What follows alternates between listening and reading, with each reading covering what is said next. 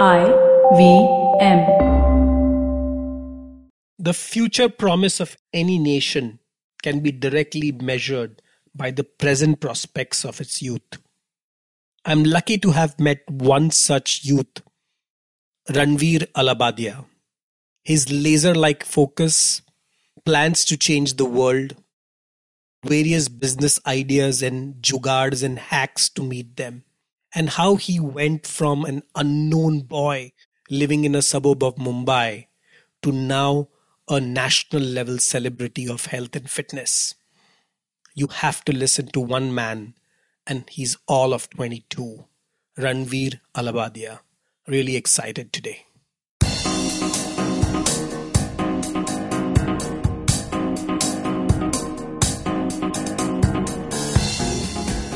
Welcome to Beneath the Force, the Vishal Gondal Show. In my entrepreneurial journey of over 20 years, I've had the pleasure of knowing, interacting, and being friends with some of the most amazing super achievers.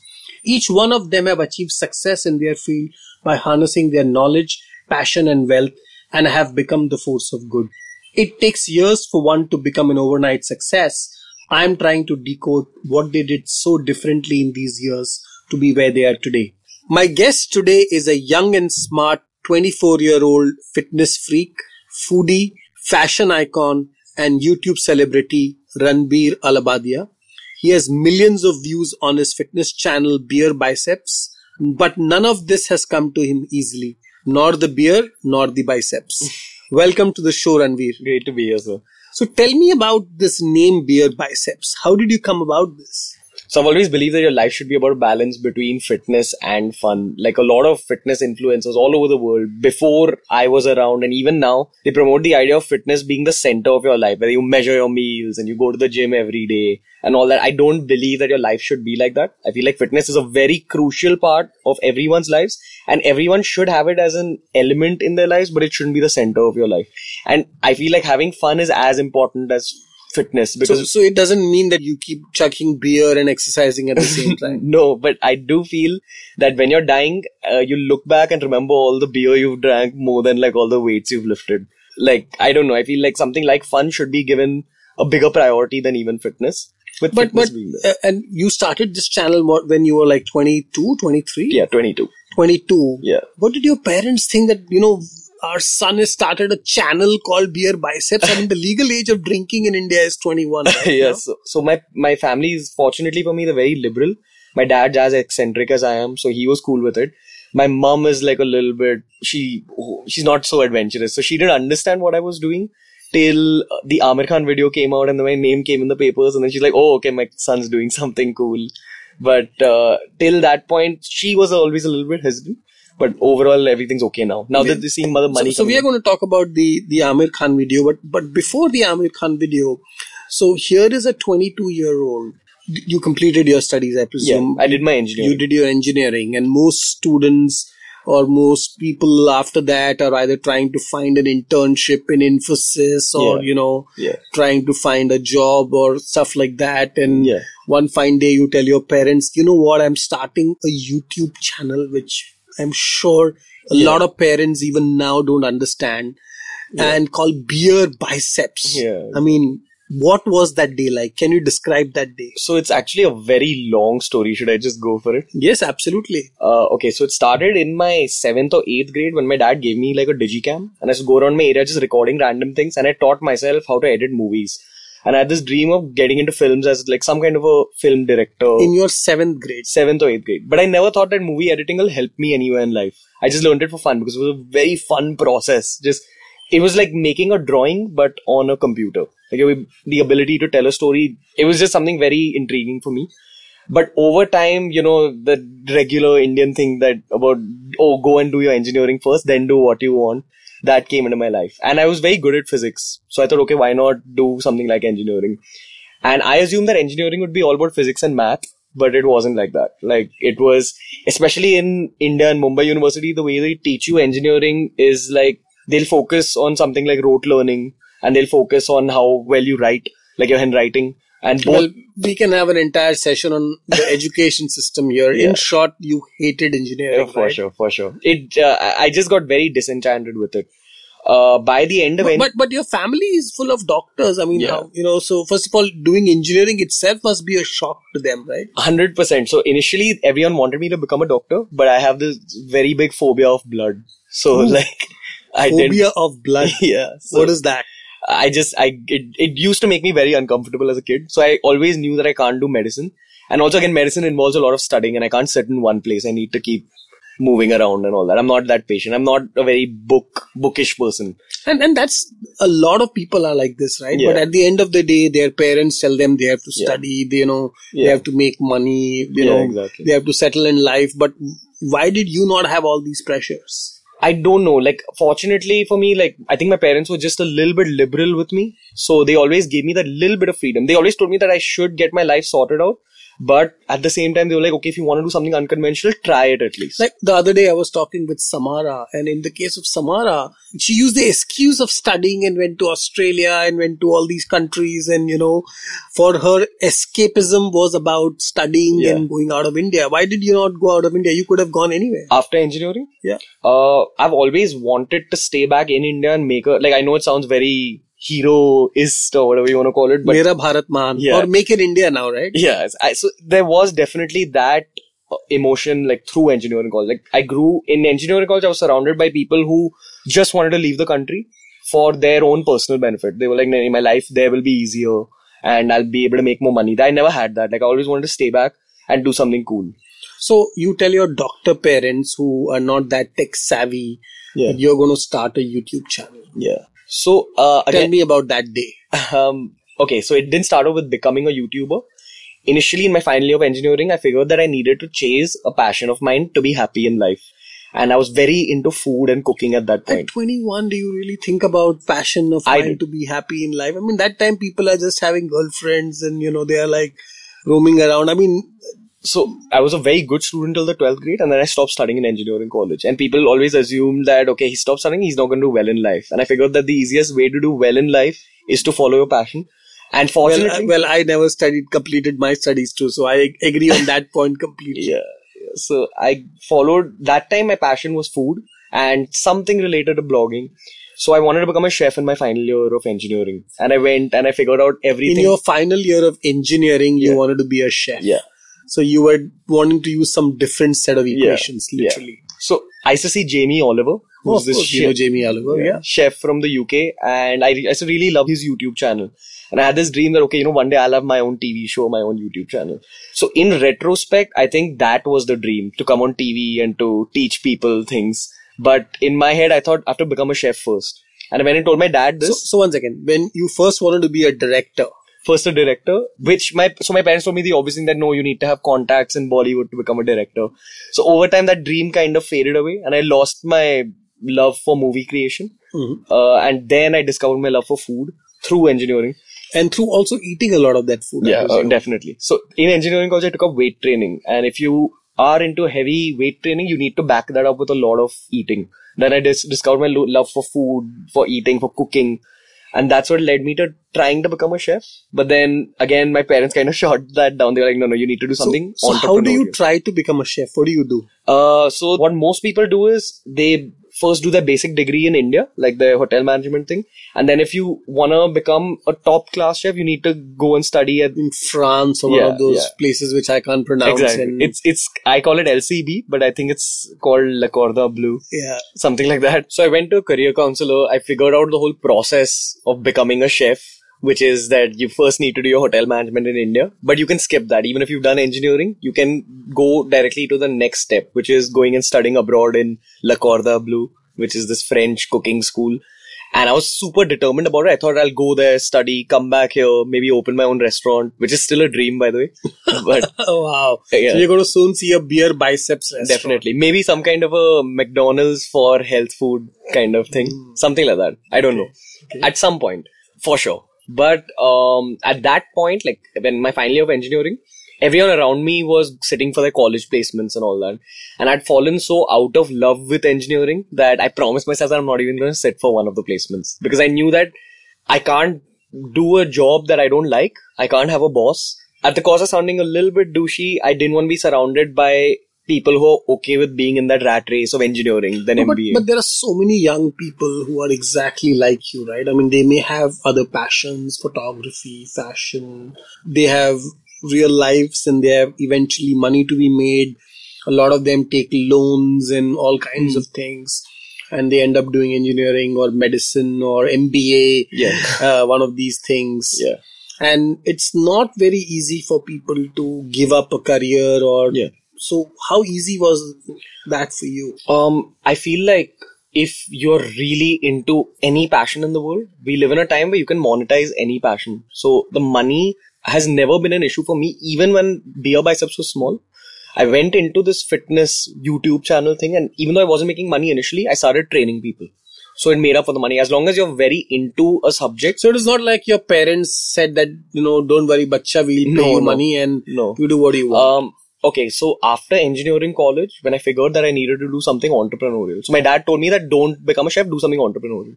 I went and worked at my uncle's factory, my mom's brother's factory. and, and your dad, by the way, is a doctor. Yeah, he was very against the idea of working at a factory. Also, he's like, do your own thing, don't because factories in like in today's engineering world are kind of an outdated business. Like everything is um what's mechanized. Yeah, yeah. So um, uh, that process taught me a lot. Like just being in a real world business made me figure that any business in the world boils down to just common sense. Like it kind of gave me the guts to take up whatever I wanted. And I met people who told me at that point that if you are starting your own business, don't take even one rupee from anyone else, especially your parents, because in business you want to create Is everything. that from- your Punjabi genes coming in, like the business, the business and the risk taking ability? risk taking definitely. Uh, business, my mom's Guju, so that kind Well, of. Well, so you are the, you know, as we say, the business acumen of a Gujju and the strength of a Punjabi. Probably. So I think that's Yeah. really what is probably Yeah. is the secret behind beer biceps. Yeah, definitely beer biceps it involved a lot of risk taking, but uh, I'm glad I did it, and I'm also glad that I didn't take any money from my parents because that kind of it makes you value money a lot more. All throughout my engineering college, I used to order food kebabs from this place called Kakori House at home, and each order of mine used to be like one and a half thousand rupees Wow. every week. And that time my mom was like, you know, beta kha, because it's that whole Punjabi mother thing. Uh, she's Guju, but she's become very Punjabi now. Okay. But so she still like feed me the thousand five hundred rupees every weekend, and I used to take that for granted. But when I came out into the real world and before Beer Biceps started, I was training people, and I used to make seven fifty rupees in like one hour, and that's when I understood the value of money. So I feel like that phase was important. So when you said you were training people, you were like going in gyms or No, I used to go to people's houses and I used to train people. With time, the money got better once I started Beer Biceps. So from training, I got this business idea of starting some kind of an Uber for fitness professionals. So you can sit at home. and when did beer biceps? This is this is all pre beer biceps. Yeah, this is all pre Beer Biceps. So hmm. for two, three months prior, just immediately after my engineering, for two, three months, I did training. I worked at my uncle's factory. I just kind of tried out different things to see what And what kind of factory was this? Uh, this was just a very, it's a very nerdy engineering, production engineering based factory. They, they make agitators, which are like industrial level mixers. Agitators. yeah. well, the name itself agitates. okay, so let's not talk about that. Very Okay. different from what I'm doing right now. So you went, you wanted to be a chef. You then worked in a factory which made agitators. Yeah. Prior to that, I wanted to be a film director. Yeah, film director, and then you ended up, you know, doing personal training Yeah. that is making people do uh, Yeah. weight training. Yeah. What what kind of training was this? Uh, weight training primarily. So I, I'm, that's what I've learned. and I assume your clients were uh, mostly women. Uh, no, no, no, no, not really. It was young guys actually. Okay. So um, initially, that's how I kind of made money, and I got this idea of starting this Uber for trainers, and I worked on it with my own coach, who's taught me everything I know about fitness. So, so tell me something. Once again, you know, a lot of people lack the confidence to do these things, right? So, I mean, going and saying that I'm going to start training people again at the age of 21, 22, 23. Where did you Being get from the a family of doctors. Yeah, where do you get the confidence? I I think see a part of being Punjabi is being very shameless. Hmm. So there were when I started training people, there were people who were like, "अरे Ranveer trainer बन गया," and all that after doing engineering. Oh, But- तुम्हारे घर में क्या हो गया है? हाँ. तुम्हारा सत्यानाश हो गया yeah, type of a yeah. thing. So okay. uh, it that happened, but I just feel like you need the you just need to go out there if you want to be so, happy. so you were always extrovert? yeah, yeah, always. So Never. it was not like you were shy. No, you no, know, no. okay. So you were always loud Yeah, and you were- loud, shameless. uh, just going for it, taking risks. because there are a lot of people who are introverts, right? I mean, and that's part of the problem, you know, because approaching a person and saying, I'm going to train you. Yeah, exactly. How does that happen, right? Because I I feel like again what I do today, like YouTube videos, you need to be an extrovert to make YouTube videos. That's what I feel because it's constantly putting your face out there, your thoughts out there. So you need to be confident in your own ability. so, so when you were doing your personal training, at how many clients were you handling? I just had like two clients at that point because I had no name that time. I was just this kid out of engineering college and I had no, I mean, I was certified from my coach's academy, but I had nothing to like back it up. Like, uh, so I didn't get too many clients, but that process did teach me a lot. That was a very important phase of my life. That, that was probably my worst struggling phase immediately after engineering college. Plus, in engineering college, the thing is, a lot of people have these set paths in their head. And then here you're someone who doesn't know what he's doing at all. You're just trying different things to figure out your own path. The only thing I knew was that in that phase I had to cancel out my options in terms of careers. So okay, I tried this, this didn't work next, this didn't work next. Eventually, when I was launching my startup, we went to a, a potential investor who told us that for your particular idea to work, one of y'all needs to be famous. Like one of y'all needs to have some kind of a name in fitness. Who's this investor? I don't know if I can take his name. Okay, that's but fair. yeah. We will talk about his name Yeah. offline, but that was Yeah. kind of like you need to be famous to start a business. That's that's never been an idea, at least I've Yeah. heard of. He said that for if you want to market this business well, uh, you'll need some kind of a marketing tool. You can't because there's too many other people trying to do the same thing. So you need to kind of break out. Or was this his just way of telling you no? Possibly, definitely. Yeah, this Yeah. is like you It's know when you just- don't want to fund somebody's coming. You know what? The reason I'm not funding you is because there's nobody famous. Yeah, exactly. You can't become famous. It takes years to be famous, Yeah. right? So like like saying like something like they could have said that get a famous celeb, you know, trainer onto your platform Yeah, or something, yeah. but they wanted you to be famous. Yeah. So in in like in I don't know if it's in Punjabi or Hindi, but there's this saying about velvet lapet ke joota marna. so shawl lapet ke actually. Yeah, velvet, yeah, shawl, yeah. so uh, I think that's pretty much what he did. But I, I want if I ever meet him again, I'll thank him and Yeah, give him a hug yeah. because that led me to starting YouTube by mistake. So then you said that, oh God, अभी तो मुझे famous बनना पड़ेगा. That is, that, Yeah. that's how the idea Yeah. of YouTube came. It was literally that. And, initi- initially, the plan was to just grow YouTube to about 2,000 subscribers. No, but before that, were you like into YouTube yourself? um, I used to watch a lot of fitness content from foreign YouTubers, like from YouTubers from Europe and USA. And I always thought that this is great content, but there's a lot of questions that they aren't answering, especially when it comes to the Indian audiences. They talk about beef jerky. yeah, you can keep. Yeah, a lot of that doesn't make Yeah. sense in India. Here we, we have dal, we have upma and things like that, which are very India specific. And there's no one talking about that. Even the Indian YouTubers were copying the foreign guys, putting out the same content. And I felt like there was a gap in that market, which I can capitalize on. So initially, the whole U- So, US. what are the kind of channels you were watching? Which was? So there's this guy called Elliott Hulse who did a lot of fitness content. He was one of the original fitness guys on YouTube. He finished doing fitness content and now he just does philosophy. So wow. yeah, he's someone and he does primarily I, men. sh- I should check his channel out. Yeah, so he's brought fitness ideas into philosophy and things like that. He's someone who inspired me. But there's a lot of other people whose business models inspire me more than anything. There's this lady called Blogilates who makes very, who makes just home workouts and, you know, uh, everyday recipes and things like that. That's something, I want to make it a fusion of Blogilates, which is a female centric channel, and Elliott Hulse, which is a only male centric channel. And, And you were thinking about all this when you were 22. yeah, yeah, definitely. At that point, like I always, so I knew that I knew what it takes to be a good YouTuber, and I knew that I was fortunate enough and lucky enough to have those traits, which are the So, ability to. so, so for people out here who are not in their 20s, who are, you know, older, I think it's very difficult for them to understand that YouTube is now becoming the mainstream source of entertainment. Yeah. In fact, you are thinking of YouTube when, when you are 22. It's, it's exactly how the next generation thinks. yeah. So I feel like when you're starting out anything that's revolutionary or something that's out of the box, if you know that it's going to do well, that's all that matters. When I was starting out YouTube, people were like, what are you doing? You just make videos and all that. Like, in my own family, this would be like, tu to bas video bana raha hai na, so why do you want to invest in a camera and all? So eh, people take it that lightly, but the truth of the matter is that it is the future of entertainment. Uh, no one's going to be watching TV in like five years. You wanted to do this startup. The guy told you, you have to be famous. Yeah. And you said, you know what, the easiest way to be famous is to become put videos on YouTube. Yeah. Who gave you the idea Uh, of going no. on to YouTube? So he just told me become famous, and I'd always so through engineering college, I hated engineering so much that I educated myself about fitness. Fitness became like an escape for me. I didn't think that I would use it at some point in my life. At the same time, I was watching fitness YouTube channels, and I always thought that you know I can totally do this. Like, why not? And at that point in my life where he said that become famous, the answer was kind of obvious in my head. I was like, I've always wanted to do YouTube, and this is also a way to become famous, so why not? So initially, it started off as an experiment. I put out three videos, which got a beautiful reception. Like people liked the kind of content I was putting And out. how did you promote this video? How did you get? Okay, so initially on the first day, fortunately for me, I uh, used to host a lot of parties in engineering college.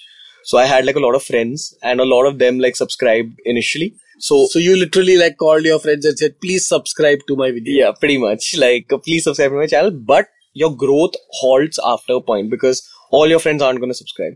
And to get from zero to thousand subscribers on YouTube is very difficult. I hit about 200 subscribers through my friends. After that, it was very, it was growing at like one subscriber a day. And this was my last option because I tried working in a factory. I tried training. I tried doing multiple internships in engineering. And I figured that if I want to do something I kind of like, this is the final option for me. And I knew that I had to give it my all. So what I did is I figured it's not growing and I needed to do offline publicity. So I went to Bandra and I went and stood outside gyms in Bandra and I just told people subscribe to my channel. And That, that- that's the amazing Yeah. growth hack, right? That's Yeah. literally going to Your the target. source, your target customers, and Yeah. say, please subscribe to my channel. There were a lot of people who didn't care about fitness, but because I spoke to them politely, they just So you were not like handing out leaflets to no, people. no, I didn't have the money to do that at that point because again, my And parents which didn't- which gym was that? Which gyms were you going out? uh, Bandra has a bunch of gyms. So I was primarily outside Gold's gym, this gym called I Think Fitness. And at that point, you know, because you're struggling and you're already at rock bottom, even if people like shoo you off, you don't feel bad. So there were obviously like a lot of people who, you know, tell you, are Arey, so you know, this reminds me of Amanda Palmer, who talks about this thing called the power of asking. And a lot of times, people just don't do the most simple thing is ask other people. yeah, And that's what you exactly did. Yeah. You went outside a gym, hopefully meeting people who cared about fitness exactly. and said, Hey, please watch my YouTube channel.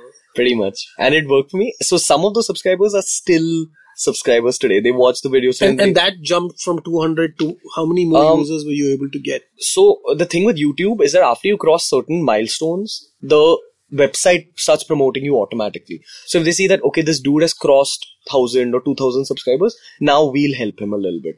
So I had to only do that up to two thousand subscribers, and at two thousand, I figured that okay, now it's not worth my time because I was getting fifty subscribers by itself every day. So there's no point going out and getting ten more. But fortunately for me, I also started training Tanmay Bhat from AIB at that point, and uh, he was kind of overweight at that point. I helped him with his weight loss, and he put my name out there. So, so, so we'll talk about Tanmay and other people later, but let's still go back to you told your parents you're starting YouTube channel Beer Biceps. You know, Yeah. it kind of sure must be one of the worst days of their lives, depending on who you ask.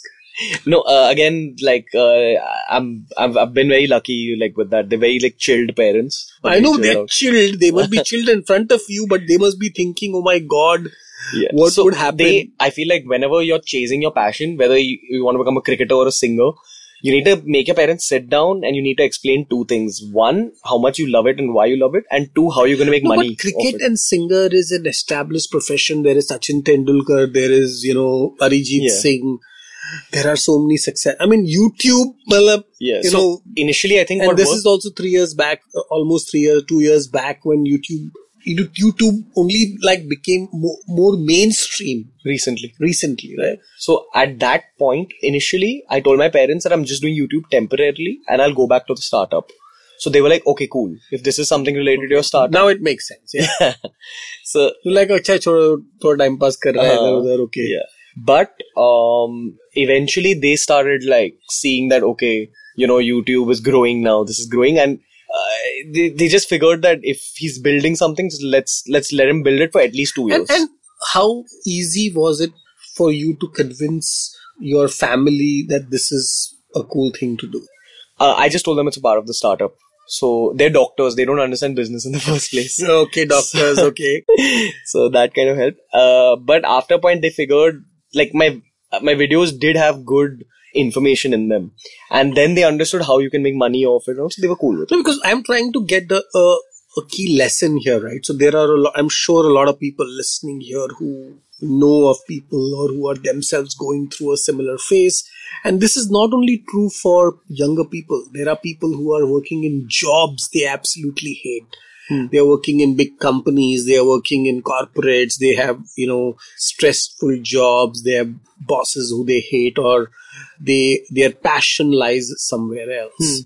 Hmm. And how do they get out of this and how do they kind of do this? So that's really the tough part here. So I feel like there will definitely, if you want to chase your passion, there's gonna be a struggling phase for sure. Everyone has to face that.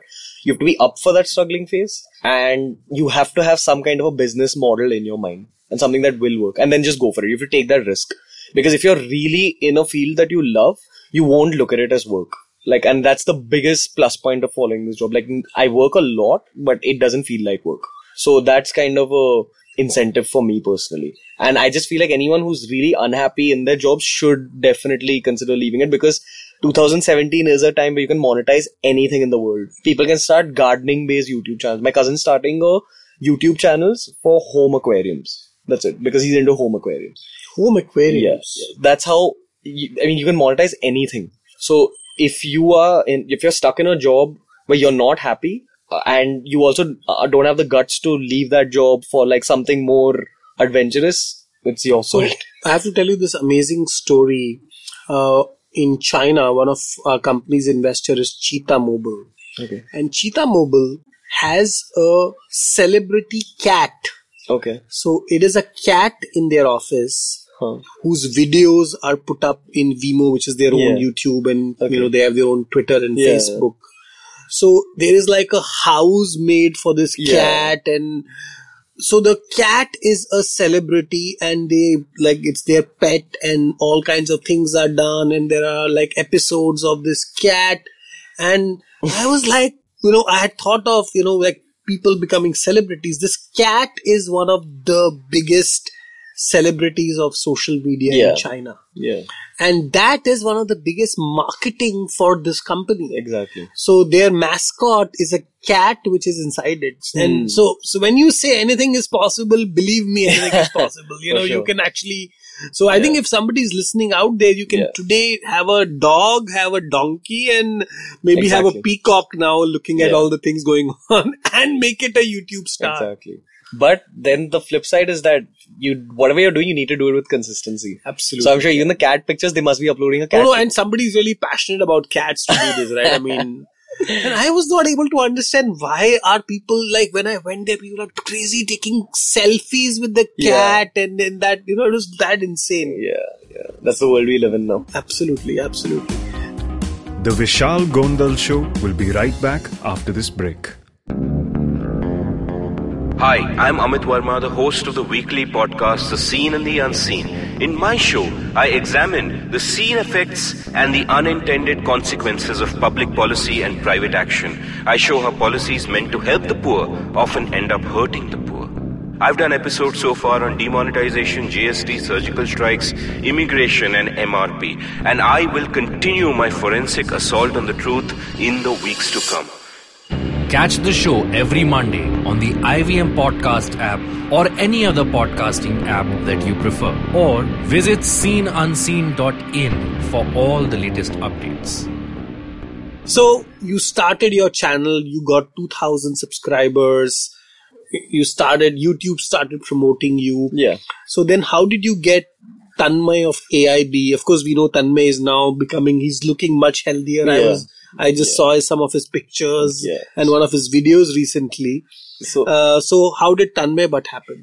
besides going up to people and telling them to subscribe, the other thing I did very early on was finding these comedians and tweeting a lot to them. I used to tweet to them on, on Twitter saying like, "Hey man, I'm running this fitness channel for India. Please retweet, please retweet." And I think he discovered me like that. Then he went and saw some of my content and he liked it. And then he asked me about if I train people, and I was like, "Yeah, sure, I'll train Tanmay, but why not?"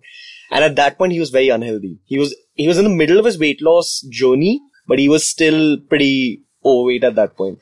So I started training him through my phone initially, remote coaching, and then I actually started going up to his house and uh, just interacting with him. Kind of made me figure out how you can monetize YouTube content and all that. So even till that point, the plan was to go back to that Uber for trainers.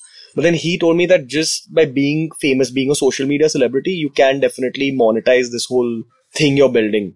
And that made me kind of just shove off the Uber for trainers idea. So Tanmay Bhat can take credit for actually making or getting you 100%. where you are. Yeah, for sure, for sure. Especially in that phase of 2000 to 10,000, it's very difficult to grow. That's the second most difficult phase. The first, the most difficult is that initial phase, but it's also very difficult to grow from 2000 to 10,000 subscribers. So while Tanmay can take the credit of making you a YouTube celebrity, Mm-hmm. who can take the credit of helping Tanmay But There are so many people who keep saying that they are training Tanmay and he's on some ketogenic diet. yeah. What So, is the real story? Uh, what happened is that he trained with multiple people initially, but he started training with me at. A, so what he did, he lost weight, then he put on weight again, and then in his final weight loss, the weight loss that you know now, he started training with me. That's why I take all the credit for Tanmay. and, and I know that you know you kind of talk a lot about and Tanmay was at one point of time posting only videos On and posts about keto and Yeah. ketogenic diet. Uh, so you know ketogenic is is hardcore. It's tough. Yeah. I've I've tried ketogenic. I've been on ketones myself. And why would you recommend people to go on such an extreme diet? Okay, so uh, firstly, like I'm not a keto ambassador at all. I love my carbohydrates, my ghee chawal, rotis, parathas, all that. But one of my videos on keto did really well on YouTube.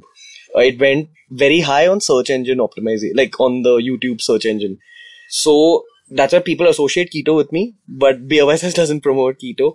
But in saying that, keto is very effective for someone who's into a bodybuilding style of training. If you're doing your weight training anyway, and if you're overall healthy, if you don't have a problem like hypertension or something, and at the same time you want to burn off fat, keto is really effective. But but I now know so many people who are just wanting getting on ketogenic diet because they say, "Oh, I'll lose twenty kgs and Yeah. ten kgs and Yeah.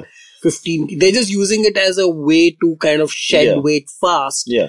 But is that really healthy? Uh, it's healthy if you take it up in the short term because there's a lot of short term keto research, but there's no research of keto done in the long term.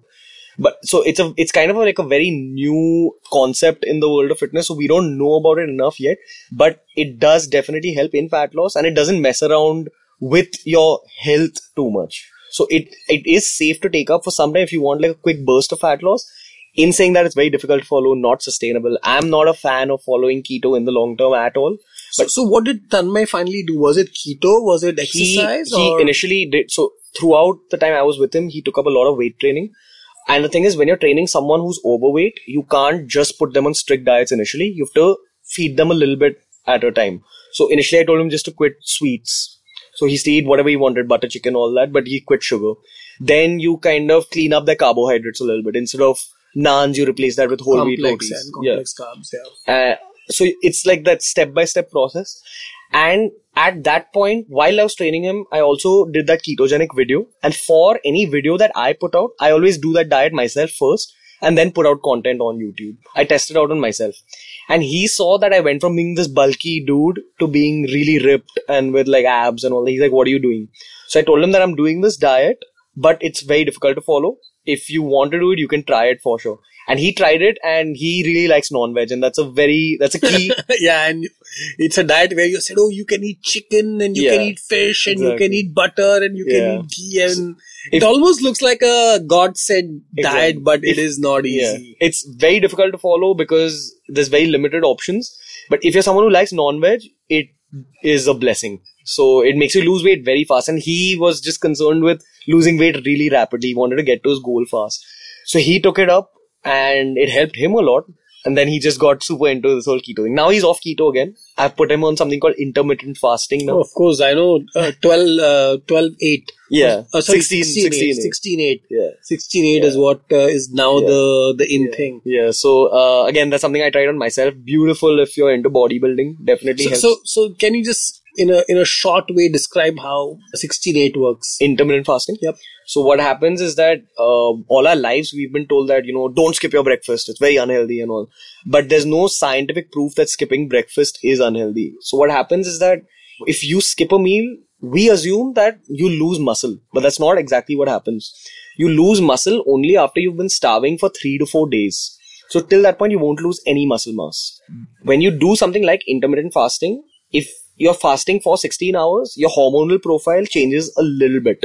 So when your hormonal profile, so your growth hormone will uh, get spiked up, your insulin resistance uh, decreases. So uh, you basically your your body becomes more anabolic. You're able to burn a little more fat than you would burn otherwise. Again, it's not some magical diet where you just fast for 16 hours and it'll burn off all your fat, but it definitely works. So, so in short, what I do is eat. There is a eating period. So this typically what 1 p.m. to 8 p.m. Yeah. So you uh, stop eating at 10 at night and you start eating the next day at 2 p.m. in the afternoon and you only eat between 2 p.m. and 10 p.m.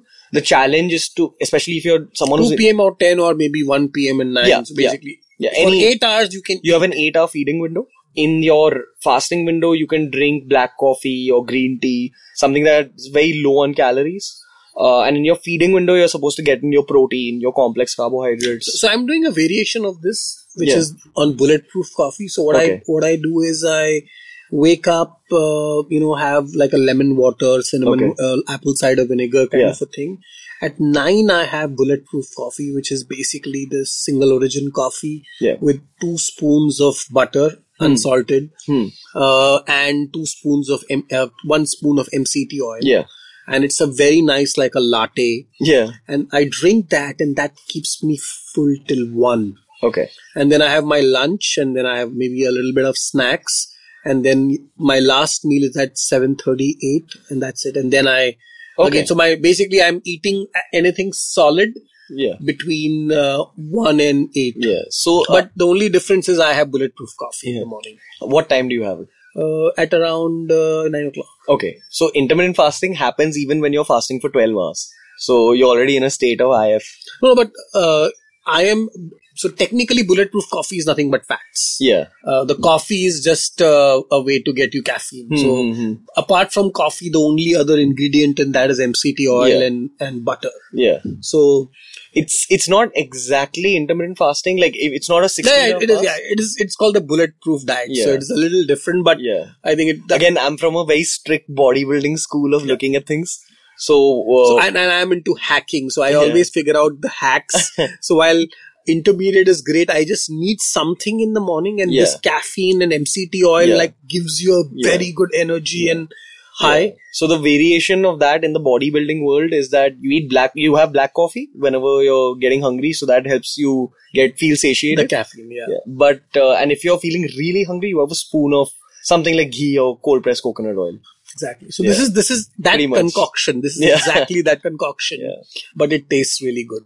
okay, yeah, I'm sure with like all the the fat with the coffee. Yeah, it, it it's like a very very tasty latte. I'm going to make one for you when you you start your coffee back. You just told me you're Yeah. off coffee. So why are you off coffee now? Um, I, I so I've been reading up a lot. Have you heard of the dependence versus damage scale? Mhm. So there's a scale used to rate every single psychoactive substance in the world, including things like LSD and marijuana and even cocaine and heroin. It's a scale for drugs basically, and caffeine is also rated on that scale. So it's basically the uh, damage is on the y-axis and dependence is on the x-axis. Anything that's towards the lower left-hand corner is safer. Anything towards the top right-hand corner isn't all that So safe. water is of course the safest. Let's yeah. put it that way. It's it's off it's off the scale. But uh, marijuana and coffee are the same level of dependence, but marijuana causes lesser damage than coffee. Ooh. Yeah. So uh, that got me thinking because I was making a video on marijuana and fitness because uh, so subscribers ask for all these very specific content pieces. So I think I started reading a lot about coffee, and at that point in my life, I was having a lot of coffee to cope with all my work. Well, I have a lot of coffee, so I, I want to learn more about this. Yeah.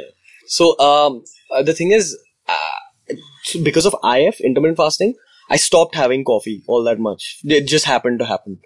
And I figured that I was sleeping a lot better. Like when I was getting up in the morning, I was feeling way more So refreshed. is it coffee or caffeine, even tea in that for that matter? Um. Okay. So the thing is, caffeine has a half life of six hours, and one cup of coffee has about 100 mg of caffeine. Like a good, nice, strong cup of coffee has 100 mg of caffeine. So if you have it at like six in the evening, 50 mg of caffeine is still active at 12 a.m. at night in your bloodstream, and a cup of tea has 25 mg of caffeine. So, tea is much le- less potent. Yeah. So I, I switched completely to tea. And my personal opinion is that I'm sleeping a lot better. And it's the thing with drinking a lot of coffee is that it makes you work very efficiently when you're working, but uh, you start getting dependent on it. And I'm of the belief that you shouldn't be dependent on Anything. Yeah, Yeah. absolutely. So uh, again, that's a personal thing. That's why I quit coffee. But then I started researching about this. Did you quit coffee or you are like in a temporary phase? You No, know? no. I, I as far as possible, I don't have coffee. Like, uh, like I just I, because I I get very I only have bulletproof coffee, but yeah, only two three days a week. But yeah, Yeah. this is an important thing. So, Yeah. so you are actually recommending coffee is Yeah. as bad as actually worse than marijuana. worse than marijuana. Yeah. Marijuana is not that bad. That's what I've heard. It's so uh, the thing is, any substance can become addictive. so how can it be bad for you? What, Because I coffee? thought caffeine is good in Uh, general. right? caffeine does definitely ha- help in burning of fat a little bit. It helps in fat mobilization, but it affects your sleep heavily. And uh, your sleep plays a major role. It plays an even bigger role in fat burning than something like ingesting some form of caffeine. Mm-hmm. So that's one side of the game. But for me personally, I, I felt much more rested when I was off coffee. But isn't it all about being alkaline? And you know, coffee is acidic, so if you just make your body that's alkaline, that's that's more for me again that's a secondary factor like it was just about sleeping better Uh, if you're into bodybuilding you have to give a lot of importance I'm sorry, I'm trying to defend coffee here. no but, worries no worries Uh, but it's so. So is it the alkaline no or is no, it the no. caffeine? it's or, it's more about the caffeine content because uh again or then decaffeinated coffee may be then the solution. but it tastes like shit. Decaffeinated coffee doesn't taste great. Yeah, decaffeinated coffee. again tea is tea is great like that's what i feel. Uh it's it's also something more i don't know it's less intense. It's like having a pint of beer instead of having uh old monk water So, like that's how i look at coffee. The thing is a lot of people who drink coffee they won't agree to this until they actually come off coffee for two three weeks and then they'll actually see a difference in how rested they feel you feel a lot better you feel much more capable of dealing with your work that's how i look at it and uh, also the thing with coffee is I just so I went off coffee for a while and then I came back on it for some time and now I'm off it for like three months. So, so did you do a video on this yet? Yeah, yeah. Detailed video where I've dissed coffee. It's called the uncomfortable truth about coffee. Oh, I have to see this video. Yeah, yeah. And and I know that you are very opinionated, especially on fitness. And I know one of these opinions got you into the news, and Yeah. that's with. None other than Aamir Khan Yeah. and Dangal. Yeah. Tell me what happened. Uh, so what basically again, if you're into bodybuilding, you reach a stage in your gymming life where you can tell who has used anabolic steroids and who has not just by looking at By them. looking, yeah. That's one aspect of it. Secondly, uh, so when Aamir Khan's Dangal video released, his training video, And they- that video was quite popular. Everybody shared it Yeah. on Facebook. Su- on super motivation, Yeah. and I'm all for motivation. I love that he's motivating people to get to the gym. But what happens is that uh, when they're li- so it they definitely lied about it, and that's something I still believe. But when you're lying about something at such a large scale, it uh, gives a lot of guys all over the country a false opinion And on especially when you are like a role model, when Yeah. you are Aamir Khan, you are Yeah. not a Tom, Dick, and yeah Harry. yeah it gives you a very uh, i don't know what the word is like it gives you a false image a body like a false standard of body image that's what i'm looking for so i feel like it's setting the wrong standards because that kind of body It's almost like cheating. yeah yeah and and uh, it's very obvious to people from the bodybuilding world that you've definitely used anabolic steroids so you're openly lying uh, and that's all I wanted to talk about on the video. And at But yeah, I mean, I know this happened and you could have just tweeted, but you actually decided to make a video to kind of Yeah, it. because uh, again, um, if you've gymmed in any Indian gym in India, there are people who use anabolic steroids. Any gym you go to, and the way they look at anabolic steroids is that, huh, of course, chalta. If you want to make a body, you know, use it. It's, it's the next thing, but that's not how it is. Like uh, anabolic steroids can wreck your system. There's a way of doing anabolic steroids in a safe manner, but firstly, that safe manner is very expensive. Secondly, it's very detailed and and very technical Yeah. and you need like assistant Yeah. note you know you Exactly. can't just have some gym trainer Exactly. give you something and have it right Yeah, and I've seen people's bodies get wrecked in front of me. I've seen guys who are like 19 years old who are having like erectile dysfunction and who are losing all their hair and they're getting back acne and these just crazy things happening at 19. So Wow. I figured that if I have that kind of platform to reach out to so many people, why not? And if you're lying so openly, your lie deserves to be exposed. So and and uh, how how did your video become viral? Uh, fortunately for me, a lot of gymmers felt the same things I did about "Arey kya bol raha, jhoot bol raha," and they kind of shared it with captions like oh, "Somebody finally spoke up" and all that. So I got a lot of support from the gymming community and obviously then it helped my own brand also. People figured that okay, there's this no, guy. but you didn't do it for publicity i mean you were No, not no. like oh i'm going to do this so that i get more popular Your- definitely. your, idea was to rebut Definitely not. And- in fact, even like I'm I, in the video, and and I still back that claim. I'm a huge Aamir Khan fan. Dil Chahta is my all-time favorite movie. But and dangal is one of my favorite movies yeah, exactly. And Dangal was a great movie. But this is just from a fitness perspective. Aamir Khan, if you're listening to this, no offense, sorry, bro, but uh, uh, like No, no, Aamir, Aamir is a is a great guy. You know, met him a few times. I don't think so. He would take offense to it. Maybe I think it must just. I mean, like I say, it might just be an innocent. Uh, they they must have just overlooked it. yeah, for sure. Um, I mean, see, I think I gave them good publicity also. Like, But but you told me that some of one of his trainers kind of responded. What was that? Uh, yeah, one of his trainers, they responded and they, they went on like a personal battle. Like they were like, oh, who's this kid? He doesn't look like he gyms. I feel like whenever you're debating and you go to a personal level, you've already lost the debate. so you had trolls. Uh, oh, so the thing on YouTube is that right from the start, trolls will be a part of your life. Haters, trolls, whatever you want to call it. This was just one of those situations. This increased the hate a lot uh, on YouTube. So all my videos on YouTube, you have a like and a dislike button. All my dislikes went up by 10 to 20% on all my videos. So I had fans who came on the channel and disliked every single one of my videos. this was my 150th video and they went to video number one and disliked that as well. Wow, Yeah. that, that's quite a lot of passion fans you. Or Yeah. maybe some of those trainers who wanted to just take it Yeah. back on you. Yeah, in fact, that video had such a huge impact that I have guys now who come on my social media and if I've put something positive like don't hate people, love, like if I've spread, if I've captioned it with a message of loving, they be like, हाँ हाँ तूने तो आमिर खान पर ये video बनाया तू तो बड़ा love करता है." so you can't you can't win in situations like that but it's okay I felt I still No, feel but- like I did the right thing But so but you know we all know it's an open secret that a lot of Bollywood celebrities, Yeah. movie stars, actresses, you know, do you know all kinds of plastic surgery, all kinds of steroids. Yeah. a lot of Photoshop. yeah 100% Uh, helps them, but that's the part of their business. yeah Why are you out here to expose them? I again 2017. This is the power of social media, and if you're one of those people who are holding those big weapons on social media, if you have that kind of a platform, use it because the world isn't like what it was in 2007. 2007, you could get away with a lot. Like 2007, all of us were watching TV.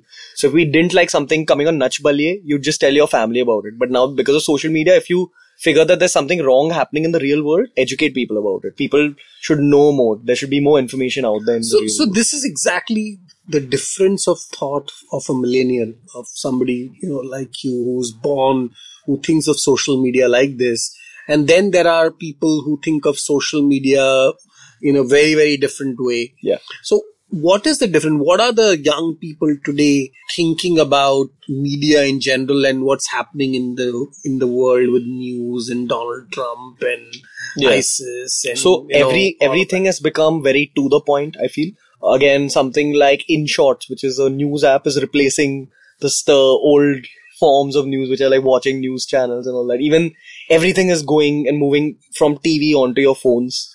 Uh, again, even something like entertainment. I know a lot of my friends who stopped going and watching movies. Like they do everything on Netflix and they'll use Facebook and Instagram for entertainment. It's definitely changing the world we live in. And I know there's a lot of people who don't like the idea of social media and how it takes away from your real life and all that.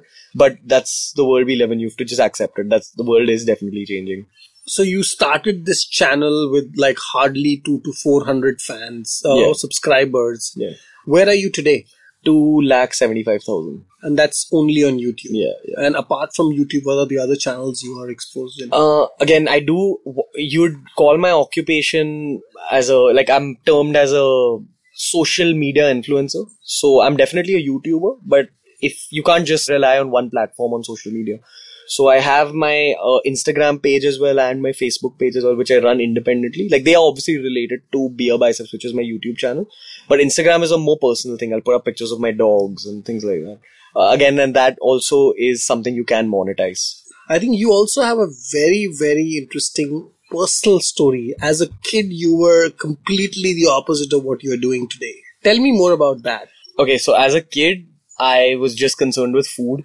Like that was that was my whole life. Like I was very into food, very into eating, very into sugar. Something that I'm crusading against today. But uh, yeah, as a kid, my whole life was okay. You come back from school and then go to your local store, go buy yourself Appy Fizz or Fanta, have it. Then buy yourself Act Two popcorn, have it. And then don't. I didn't even eat like my regular ghar ki sabzi. So it reached a point where my mom used to call up the local general store and tell them that if this kid comes to you, just say that nahi mummy ne nahi bola hai. Like Oh. and that that used to happen. Then I changed my general store and she had to call up the other one. There was this bad situation. Uh, plus I was super rebellious, so it's not a good combination of being greedy and rebellious. And- And where did you study? Uh, I was in the school called Don Bosco till the fourth, and then I was in a school called Dhirubhai Ambani, the the Reliance. School. Okay, that's in Bandra Kurla. Yeah, yeah. That that place shaped up my personality today. It got me introduced to fitness in the first place also, and it got me introduced to judo. So I'm a judo brown belt, which is like one level below black, uh, and that was my first introduction to the world of fitness. And So, what did all this overeating and all this sugar and all this unhealthy food did to you? um, the thing is now, if you are into any form of resistance training, uh, which is like squatting or sit-ups or push-ups, and then you're eating unhealthy, what happens is while you're growing up, because you're getting all those excess calories, you also become very strong, but you become fat at the same time. So I was very, I was a very physically strong judo player, and I assumed that I was healthy because I was good at judo. But at the age of 15, I got something called a cholesterol stone in my gallbladder. Ooh, Yeah, so at the age of 15. at the age of 15. This happens to people when they're like 50, 60 years old.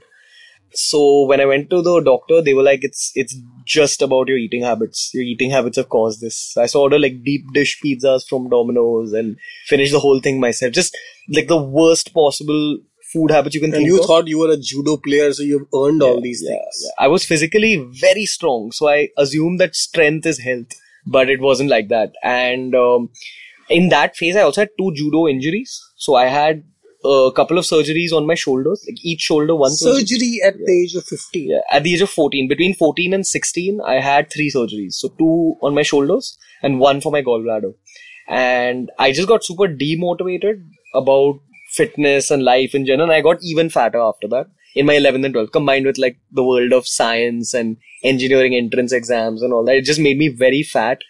But I also promised myself that the moment engineering college starts, I'll undo all this. And like, it's too much. Like, if I'm, if I have a cholesterol stone at the age of 15, says a lot about your lifestyle.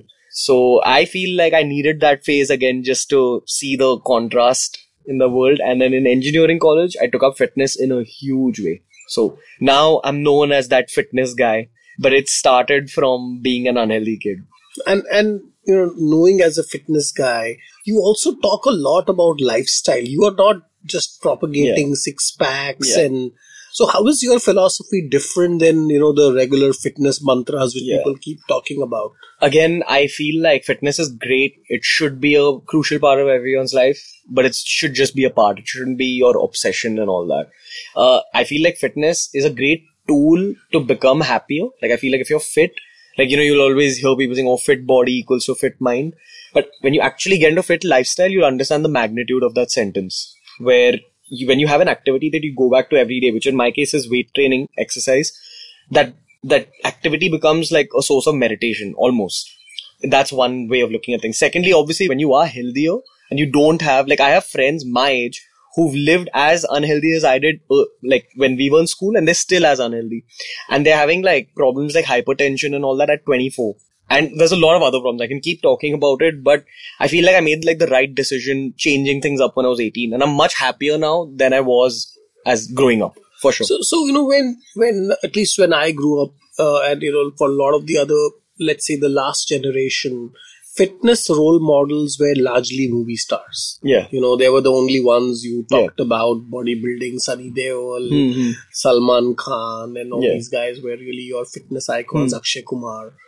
But for today's generation, is that the same, or do you really see your channel and people like you helping or replacing that? Yeah, I I feel like it's not just in fitness, but in every sphere. Icons, this concept of an icon is changing. It's because we go and watch movies probably like once a month, twice a month, but you go on Instagram every day. So you're constantly getting that feed of the person you look up to. A lot of people I know that they follow me for what people call motivation. Again, I don't do that intentionally. I'm just putting out my life there.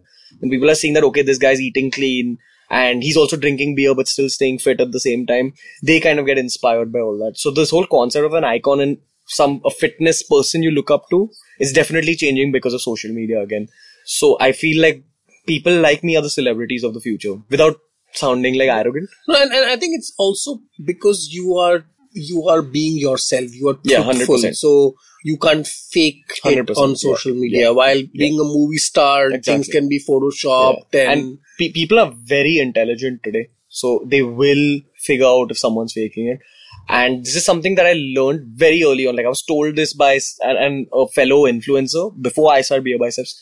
And the one piece of advice it given me is that always be yourself and be honest with your work. Like put out honest content. That's what, what i've always done. And that's what i think people can see so they and and believe me, that's also about business. So at GOQii, for example, uh, the whole reason I started it is because first I experienced it myself, and similarly, whatever diet, whatever exercise, whatever experience we talk about, largely Hmm. I have myself going through it, or somebody in my team yeah who has gone through Yeah. it.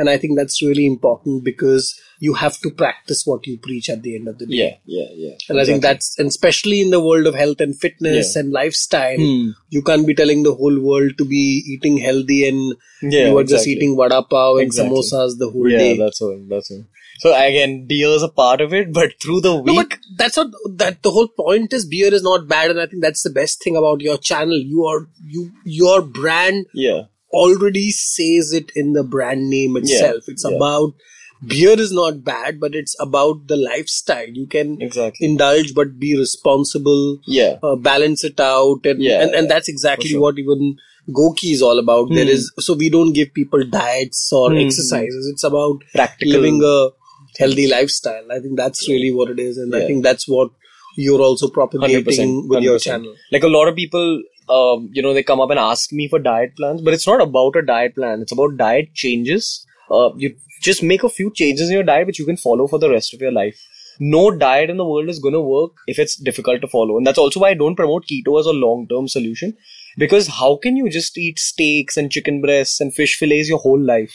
Like you have to enjoy your life once in a while. You have to eat real carbohydrates to feel okay. We've grown up eating carbohydrates. Just it's about tweaking a few things in what in in the diet. No, I think it's it's about moderation. I think, and that's why I really love Luke and what he Yeah. talks about. Right? Yeah. I mean, Luke's whole philosophy is eating in moderation. Everything is good, but the minute you overdo, Yeah. you know, fats and meat, you get into keto or or now you know paleo and vegan, and you know there, are all these different diets. The reality is that there is only one diet, which is a healthy diet, which hmm. you can design on. Exactly. your own, Yeah. depending on your choices. And the other good thing is that because we're living in India, traditionally Indian diets are very healthy, but it's just that recently, you know, we've kind of gone and started eating white rice, which isn't an Indian concept. In India, people only ate brown rice earlier. and yeah, the Kerala rice, the, Yeah. the red rice, Yeah. and the the rice in all these places, and the fermented rice, for Yeah, example, exactly. idli is actually healthy Mm, because of mm. the fermentation process it goes through. Yeah, generally, like the Indian diet is really good. It's just been kind of ruined because of all these British concepts. I feel like that's the legacy of the British that they've left back all these sweets and uh, I don't know. I just I feel like because we're moving, we're being inspired by the West.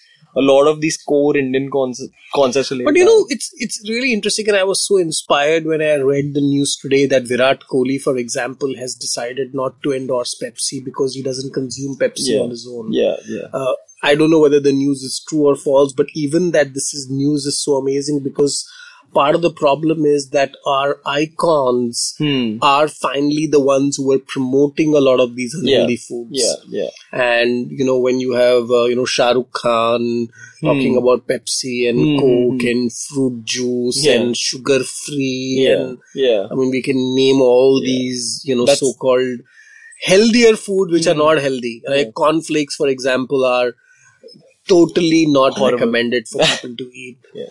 But that, I think that's the beautiful thing about living in 2017 again, where fitness is becoming mainstream. Where someone like Virat Kohli, who's the most mainstream person in India today, is saying no to something like sugar. It just shows how like not sugar. I mean, something like Pepsi, which was traditionally, if you were a top cricketer Yeah. or a top movie star, it's assumed. it is assumed that you're going to sign up with these brands. But I think uh, that's really what it is, right? So, are you seeing a different future of India uh, with the kind of people who are now, you know, co- consuming content like yours? Hundred percent because I feel like people are getting a lot more educated. So just one example, something like non-veg was looked down a lot in India, but people are learning now that non-veg isn't as bad as people think. Like it's all that. Suppose when you're when you're just having a piece of grilled chicken, it's very healthy. But if you put butter chicken sauce on that grilled chicken, that's when it actually starts becoming unhealthy. Because of that butter chicken sauce, people assume that something like chicken is unhealthy. But now, because of people like me, because of all these other YouTube influencers, people are understanding how food works, food science. Science is like penetrating into people's lives now. That's that's how I look at it. The more education there is, the more fitness aware people are.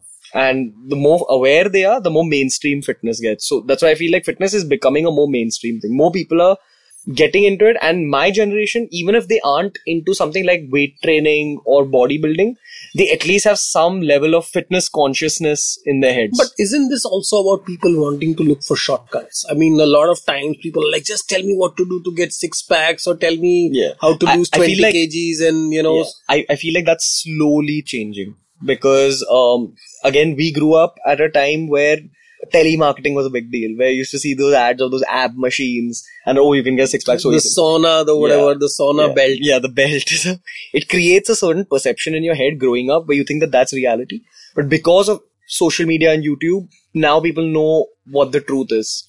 So, I, again, the world is changing. People are getting more educated and these quick 20 kg weight loss and all doesn't work anymore in the real But how world. many of the your the queries or how many times you receive fan mail or people talking about how do I do this? Um, it's not so much from the metros, fortunately. That's what I've seen. It's always like the smaller towns people send in these queries.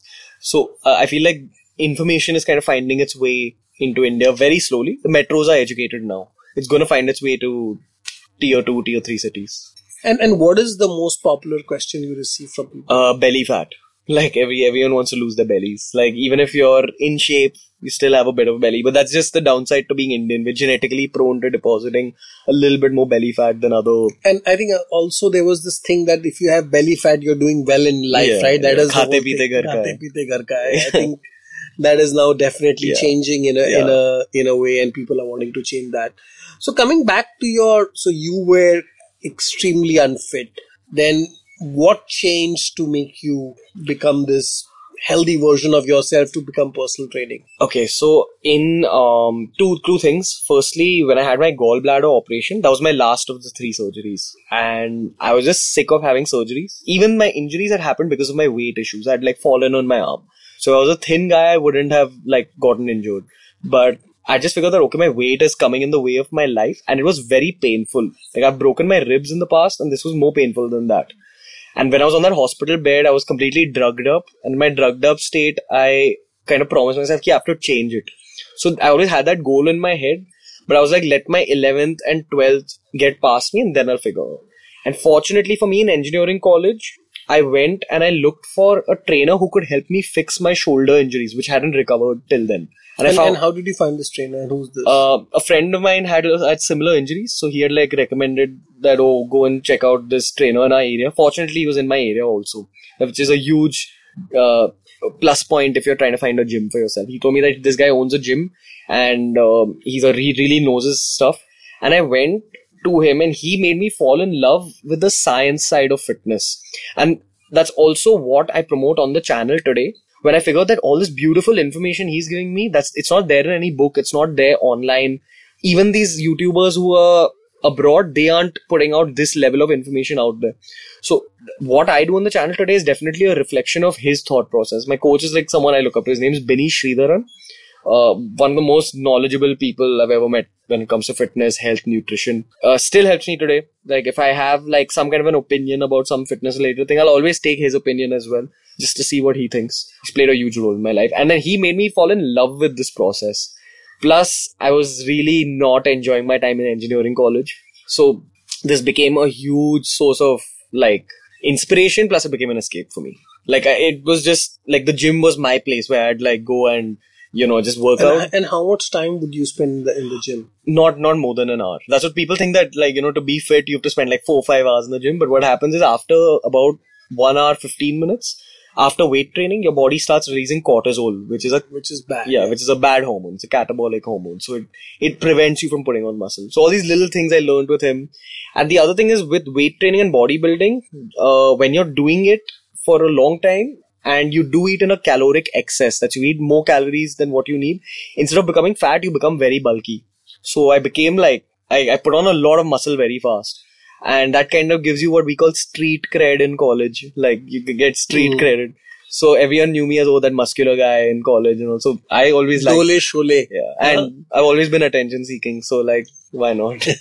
That's also why I'm a YouTuber today because it it's like it gives me that kick of all the attention. So how much of your YouTube is, you know, your thing to get attention versus a serious business? Um, okay, so initially it genuinely start after after that whole startup phase got done. I, I figured that the kind of content I'm putting out is making a difference to other people's lives. So for a very long time, it was just that I was just very determined to help people in smaller towns to give information to people who couldn't get act- couldn't have that information before they found my channel. Things like I was very determined about getting my knowledge out there, sharing my knowledge with the world. And after a point, I figured that I really love my job. Uh, and I also figured that I am definitely someone who enjoys the attention. So now for something like a live stream where you go live from your phone, that's something I really enjoy because uh, if my girlfriend or my mom don't want to listen to me, then I'll just go and talk to my subscribers. That, that's true. That's that's a fun thing to do. Yeah, for sure. And they're always ready to listen to you. That's amazing. Yeah. So tell me something. Is YouTube really a business? Can you? I mean, of course, in your case, we know you make money, but Yeah. can an average Joe make money? Can you make a living out of YouTube? 110% you can, but you need to know that it's a lot of work. Like it's an insane amount of work and not too many people will be ready to do it because not too many people like the process of creating videos. But if you're someone who enjoys creating videos, you need to know that it's a lot of work even despite that and go, you just, you just need to go for it. After a point, you need to figure out a way in which you can monetize it. So the way we make money is we monetize it through YouTube views. That's the automatic monetization process. And the other way is that we do brand deals. So suppose a brand, a sportswear brand wants to come up to me and say, Ki, okay, where are shoes in your video and recommend these shoes? They'll pay me a certain amount of money. And then I'll tell my subscribers to wear those shoes. And the good thing about YouTube is that people do genuinely trust you because you do put out genuine content out there. I've always believed in putting out honest So content you would actually wear those shoes. You if, not just. if if it's a good brand like if i believe in the brand itself there's for every brand that we accept there must be like 25 brands we say no to because it's just that the people are understanding the power of influencer marketing and i get approached by brands you know completely unrelated fitness like hand sanitizers you know like what can i talk about it so you need to kind of you need to know whether where to draw the line yourself because once again subscribers are very intelligent indians in general are very intelligent that's the beautiful thing about being on YouTube. You get like a bird's eye view of how people think and what kind of content people want and what people want to add, the kind of information people want to add to their lives. So you need to be very careful when you're doing brand deals. But brand deals have very good money in saying that. and are you upfront? Do you tell your subscribers that yeah. these are that I am sponsored by yeah, them? Yeah, for sure. Because again, people understand that. So if uh, if someone's endorsing your video, you need to like mention it. Uh, we live in 2017. You can't get away with like uh, lying to people or you know Subliminal advertising doesn't. there work. is a form of influencer marketing where they don't talk about the product, but you can only afford to do that when you're insanely big, like when you're Virat Kohli level big, or when you're like Shahrukh Khan level big. That's when you can afford to do it. Where you have to just show yourself drinking a bottle of Fanta, and the people be like, "Oh, he drinks Fanta. Fanta must be good." But otherwise, if you're anywhere below that, you have to kind of say that okay. So, what drink would you really recommend somebody apart from beer? Uh, I'm a huge fan of water, like so, just water in general. But I don't know, like I again, I I'm not a big fan of coffee, as we spoke about earlier. I'm a huge tea. Off person. late, you're not a big fan of coffee. for like the last three four months. Yes, that's what I, off late. Yeah. So uh, the the weird thing about YouTube is that, uh, and this is something I've discovered over time.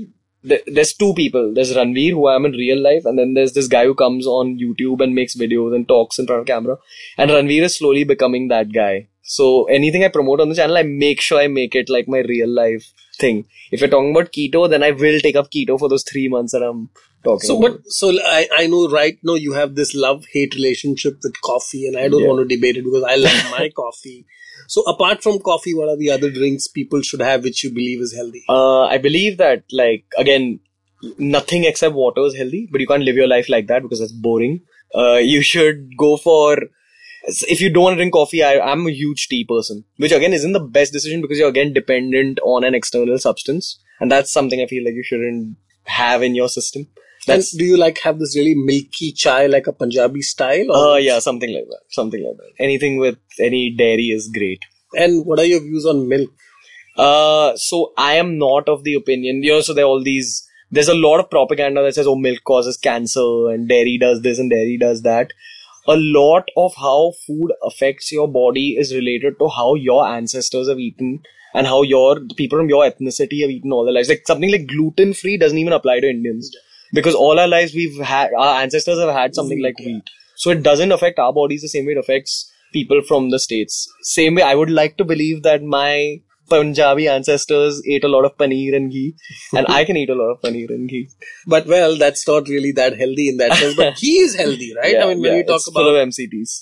So whether it is ghee or coconut oil for that matter. yeah, yeah for sure. Uh, what do you tell vegetarians? Because you know they, they're one of the big problems of vegetarians is that they're not getting protein Yeah. and they're deficient of Yeah. many other things. So I I do recommend that vegetarians have a lot of dairy, at least paneer, like a serving of paneer every day. Uh, and secondly, the thing with being a vegetarian is that you need to keep changing up your protein sources. Uh, now the thing with there's only paneer. What else can they have?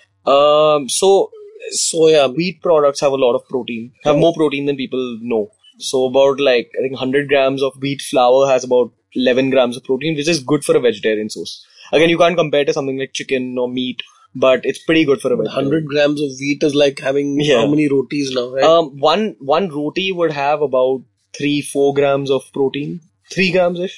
So again, I I promote especially with bodybuilding where you need so much of So carbohydrate. you can't have five rotis. You get 15 Uh, grams of I, protein. yeah, I promote the idea of having upma a lot. Upma is one of the superfoods that's not considered a superfood in India for some reason.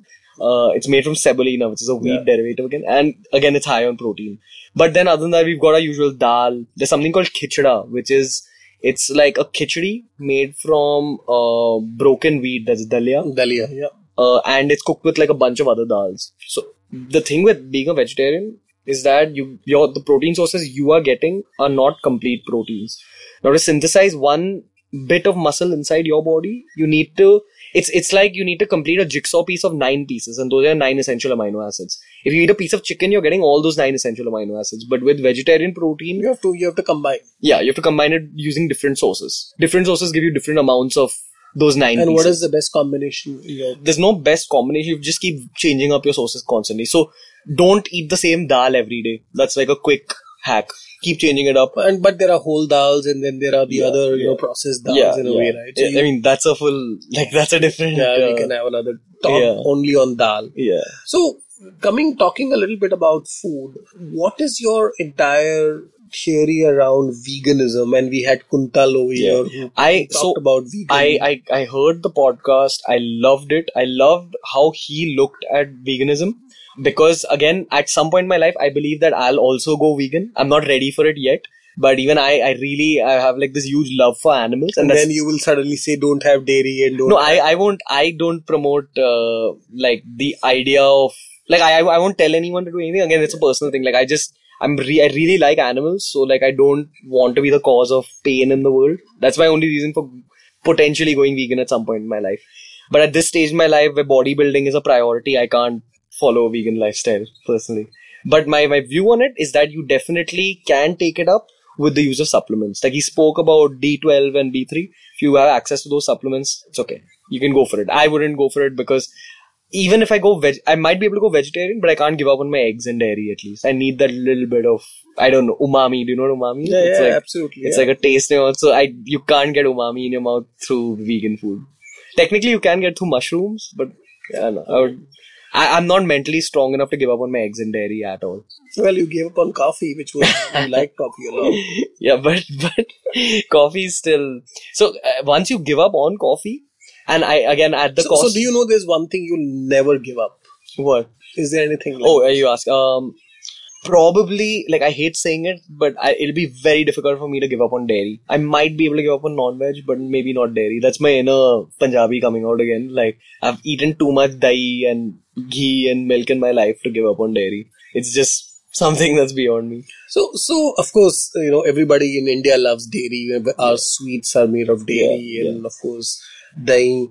Uh, do you have a view around this whole? You know, there is Amul milk, and now there is all kinds of milk in the market, and people are always confused on which milk to buy. And, uh, do you have any recommendations around that? Um, so to be honest, all the big companies in India, there's not a lot of information about how they process their products. I don't know yet, but if you have access to organic milk, I'm always of the opinion that you should go completely organic. Yeah, that's something I want to move to at some point in my life when I can afford to keep a few cows at home. I'll definitely do something like where you get like fresh milk. Yeah, but being organic is tough in India, right? Hundred percent, hundred percent. Uh, there's an entire challenge around it. Yeah, for sure.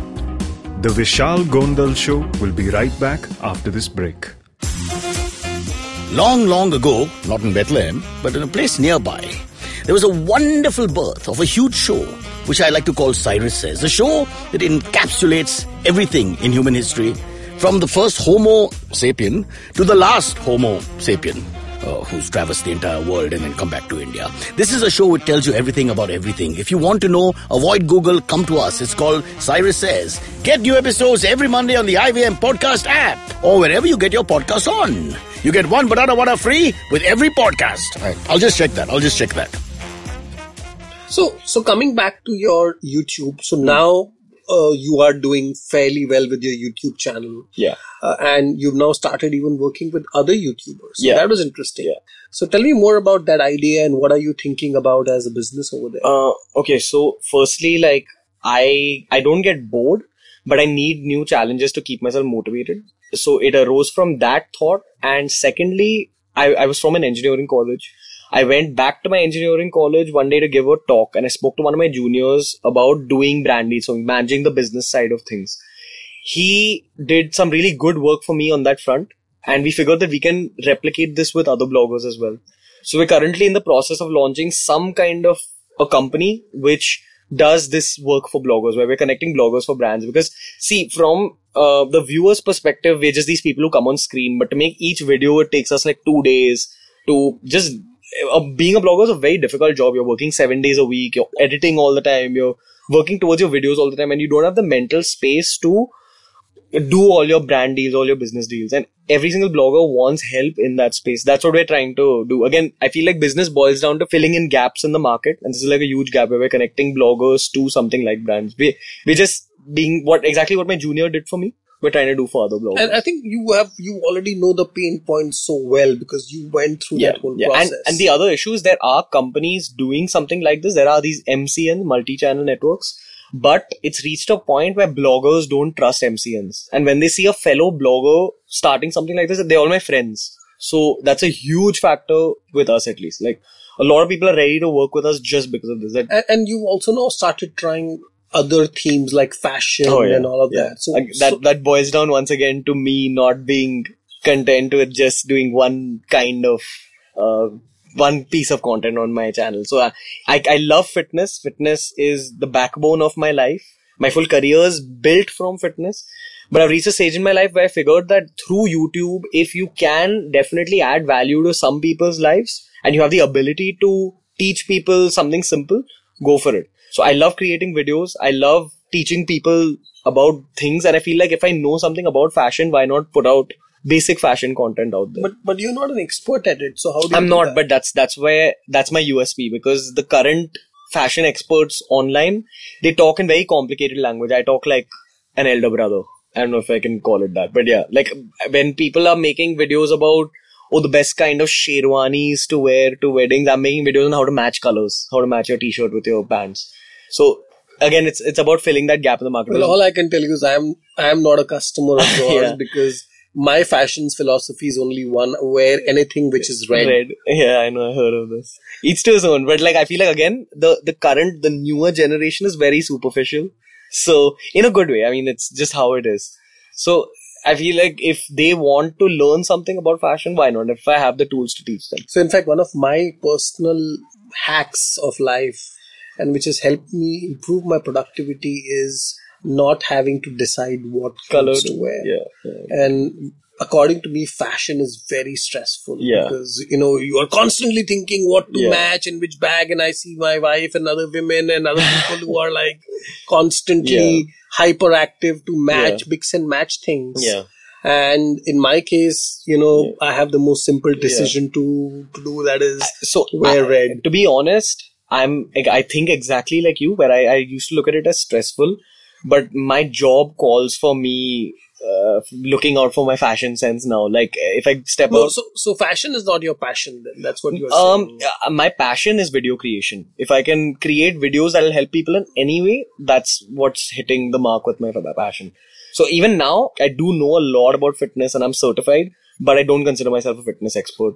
I don't consider myself a fashion expert. I consider myself a video creator who likes helping people. So you are a communicator, you are Yeah. an entertainer. Yeah, for and right now it's fitness, it's fashion. Day after tomorrow, you could be talking about technology. Yeah. You could be. I, I do a lot of men's life coaching. So about communication skills, etiquette, um, how uh, careers, entrepreneurship. I just talk about whatever I know. Of again, I'm just 24, so I'm learning new things every day. And if I have like a new skill that I learned, I, I make it a point to put it on the channel in a beautiful way through a beautiful video. Something that people will watch, so, enjoy. so what is an example of that? What did you do? Um, okay. So when I started BeerBiceps, when I had to go up to people on the road and tell them to subscribe, that made me very confident. That in- improved my communication skills. And there were a lot of things I learned in that phase. I feel like any skill in the world boils down to a few basic points. And I just try b- breaking down those basic points, putting it in the form of a good looking video and putting it out in the real world. And I'm, I, through doing that, I'm enjoying my own passion of creating videos and I'm helping people by adding value to their lives. and and what kind of gear do you have? I mean, do you have very expensive equipment Um, if you want to become a YouTuber initially, you just need to use your phone, use basic equipment, see if you like the process first. If you like editing, that's when you think of upgrading. And as you progress, then you keep buying better, fancier equipment. It does make a difference. There are some huge YouTubers, like there's this guy called BB Ki Vines, who runs probably India's biggest comedy channel now. The biggest. It's become bigger than all the others. He's the guy from uh, Bhopal or uh, Uh, he's from Delhi, I think. Okay. Bhuvan Bam. okay, Bhuvan. Yeah, sorry, yeah, Bhuvan. Of Uh-huh. course, so yeah. he's just used his and he, he acts himself in Yeah, uh, yeah. all the roles. Yeah, I've seen his videos. He's just used a They're selfie insane, camera. Yeah. Because at the end of the day, people care about your content, what value you're adding to their life. So if you're entertaining them through your selfie camera, they're okay with it.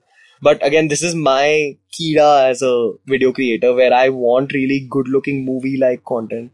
Because when I was a kid, then I had that digicam and I played around with it. I always dreamt that how one day I'll be using a very fancy camera and I'm able to live out that dream now. So I am one of those creators who really likes equipment. I like using fancy things to shoot content, all that. So if you had a time machine and you could go back and change something, what would you change?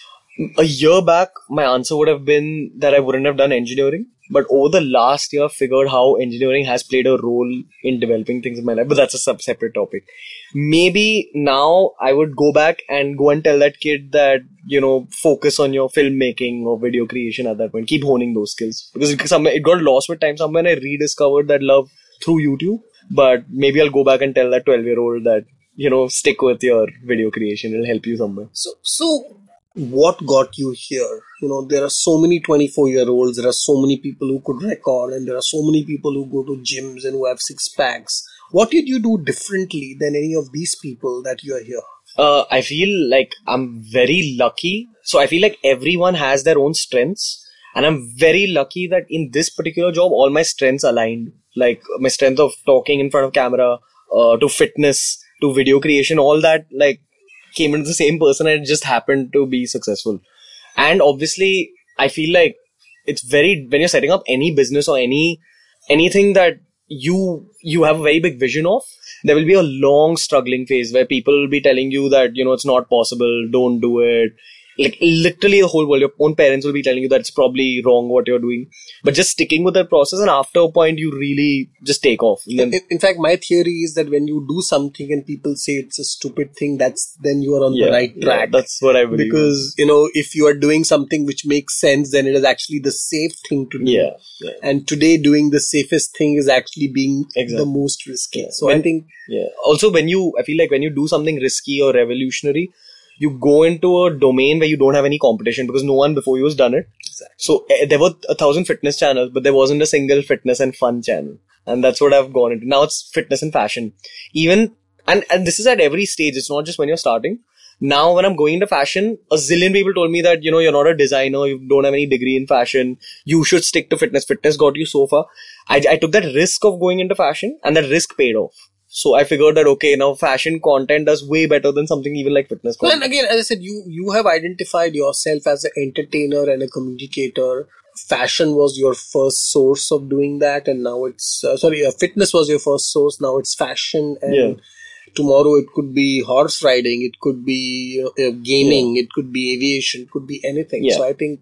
Uh, and and that's really good. I mean, you know, you have that clarity because a lot of people lack that clarity. Yeah, yeah. And but it could also be said that you're not focused. You keep doing different things again and again. So I, if I'm taking up something, I ensure that I take it up with the intention of growing it to a very big point and only then leaving it. Not, I won't take up anything that I'll just leave midway. If I'm taking up a project, I always ensure that So, so is this now still a hobby, or do you think this is becoming a company and something really you want to go spend the next ten years doing? Yeah, hundred percent. At least the next ten years, I you will keep seeing me on your phones and your uh your iPads and possibly even your newspapers one day. Like I just I constantly want to be out there.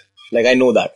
But in your case, since ten years is only going to get you to thirty-four, what is your twenty-five year plan? Where will you be uh, in the next, you know, 10, 20, 30 years? Okay, so um, I'm definitely I I don't know how I'm gonna get there, but I have two end goals in life. One is that I want to make so much money that I want to donate 99% of it and then still be rich after that with that 1%.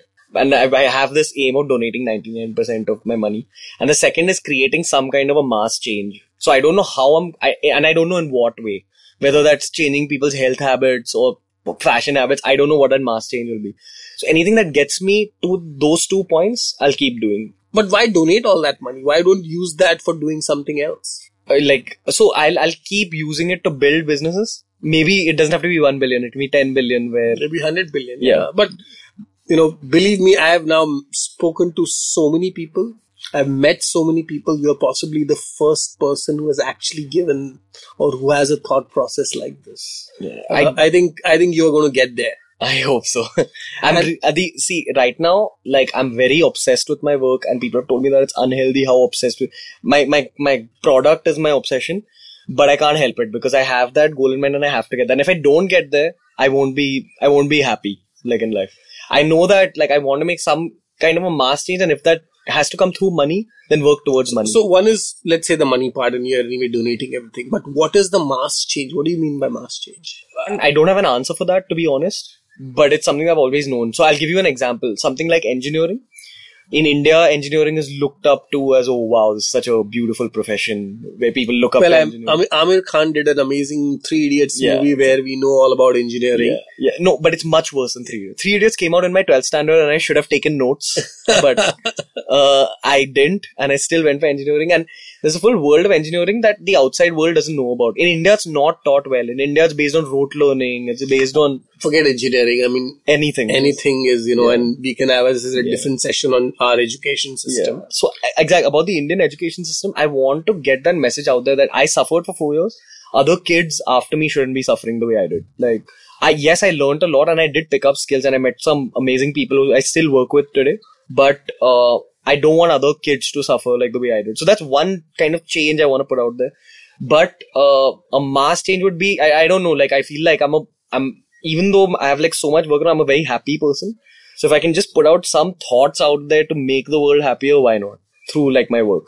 So do you want to be like a motivation speaker? Uh, that's or- definitely a part of it. That's definitely motivational speaking is definitely like a part of my long term goal because I feel like if you have the ability to invoke some kind of emotion in someone else, whatever that is, you should definitely capitalize on that. You are young, you are smart, you are good looking. What about Bollywood? No, no, no, not Bollywood so much. It's again Bollywood. I feel like it's behind. It's a virtual world.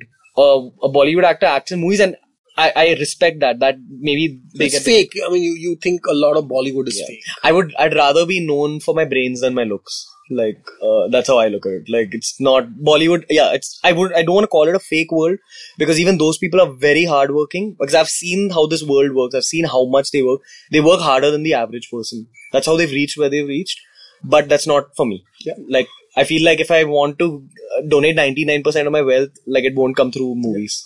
So as you you already met Aryan and Veer, my my kids, and Yeah. you know how obsessed they are with YouTube. Yeah. Already Veer, who is seven in nine, wants to create his YouTube channel. Yeah. Aryan already has plans of his YouTube channel. Yeah. Similarly, I'm sure there are millions of young people Yeah. who are looking at becoming a YouTuber or becoming a social media content creator. Yeah. What is your top piece of advice for them? On just for YouTube. I mean, Or- YouTube or in general in social media, how do you, how can they make money? How can the young people out there think of using social media Yeah. to not only get their audiences but to make money? Okay, so there's three keys to it. Uh, the first is that you'll only do well on social media if you add some kind of value to other people's lives. And this applies to any business. If you give someone value, that's when the customers will return. So add value. Secondly, do it with consistency. It's like a lot of work and it'll take a lot out of you. But if you want to make it big, like you have to hustle very hard. Uh, and the third, I, again, I don't like talking about this much, but when you are on social media, this is a new age of celebrityhood. I don't know if you can call it that, but what happens is that there's immediate responses and there's immediate validation and immediate hate.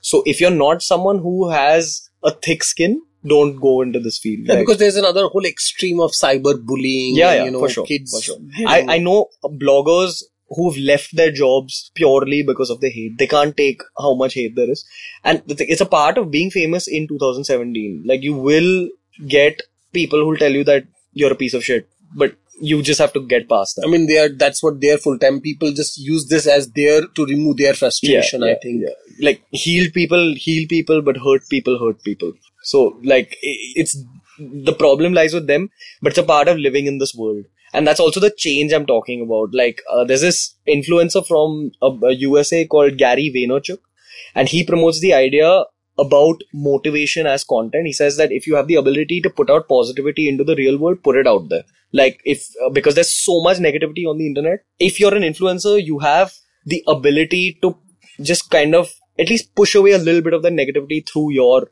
thoughts and your videos and your content. So he's requested influencers to do that, and that's something I follow consciously on my channel, where I continuously put out positivity and I don't respond to any negativity. So and that's worked for me a lot. So I would, uh, if you're a young influencer watching this, that's another thought. No, but I think this is not just for a young influencer. I would say this is in general. I think, you know, a lot of people who are now on Facebook and Twitter get fights, get into fights with others and, you know, are commenting and, Yeah. you know, Yeah. And that's exactly, I think this Yeah. is a problem with everybody on social media, including presidents and Bollywood stars and ministers Yeah, and for sure. journalists, right? I mean, this is a place where if you don't like something, just ignore it and move on. Yeah. There, you know, if you're going to, you know, fight with every dog who barks on the road, Yeah. you're never going to reach your destination. Yeah, exactly. So I agree. Uh, and that's also where the other thing about consistency comes into play. A lot of people can't keep up with the consistency because they stop and look at all the dogs or look at, no, it's not just the dogs, it's your own friends and family people telling you that why are you doing this? When I was starting a zillion people, my whole gym told me that why are you doing this? You don't even, you're not even that big, which is true. I'm not like the most buff guy. One, because I don't do steroids. Two, because I, that's not the kind of body I'm chasing. I'm chasing just health. So a lot of people told me that it can't happen, but if you just continuously get past. At every stage, people are going to tell you that it can't happen. But if you keep going forward, one day, just your, like what you've achieved will kind of shut down. Those believe in yourself. Yeah. I mean, believe in yourself, and that's really Yeah. what you want. But at the same time, you have to put out value. So if there are people who believe in themselves, but they go and start a YouTube channel, but they're not adding any value to anyone's life. So you need to understand at the end of the day, if you want to take this up as your career, if it's a career, that means you're making money and you'll only make money if you're running a business and you'll only run a business if you're adding value. I must tell you, Ranveer, you know, some of the stuff you have said is more insightful than what I've heard from some CEOs and people who are way smarter than me. So really hats off to you. And I think that kind of really resonates on why you've been able to do this so successfully. And I think it's quite clear that whatever you do in the future will be amazing. Thank- thank you but, so. But before I go that, I want to understand what is your daily routine? What do you, personally do in your life to be energetic and do because you have a stressful life to making Yeah. all these videos and Yeah. responding to sponsors and all of that. Yeah. So, um, uh, sh- uh, should I take you through my day or should I just give you like life hacks? Whatever, whatever you feel like. Uh, okay. So I'll quickly take you through my day, but I'll I'll tell you two more important things that have helped me like throughout. So my day, firstly, I'm a morning person, but since I started YouTube, you'll hear a lot of creatives, creative people telling you this, where they say that your brain works much better creatively at night. So I work late into the night. I work till like 4 or 5 a.m. And because I'm into bodybuilding, you need to back that up with sleep. So I sleep a lot. I sleep for at least 8 hours. So that I get up at around 12, 1. But from the moment we get up at like 12, 1 o'clock till that 4 a.m., we'll continuously work with like a few breaks in the middle for the gym, for whatever, just to chill a little bit, take a step back. But we're working seven days a week. Me and my team, like, and they all create. They're all in that same boat. They want to achieve something big and they're all in that creative field. They love making video content. So we work almost. So you're not one of those guys who will wake up at six in the morning and Uh, do things. I do want to become that person and I've tried it, but I, I don't want to put it that way, but my job probably doesn't allow, allow me to do that because I just work. See, my job is to put out great videos out there and my artistic brain works only at that time. So I feel like you should listen to your body, listen to whatever your mind wants. And if I want to sleep that much and work late into the night, so be it. It's worked for me till now for two years, so might as well work for me forever. Okay, but in saying all that, I'll come to like the main life hacks that have really worked for me. And if the people have been hearing the podcast till this point, and if you have only one thing to take away from the whole podcast, just take this away. Where I feel like anything, whether it's in business, whether it's any long term goal you have, it always boils down to short term tasks.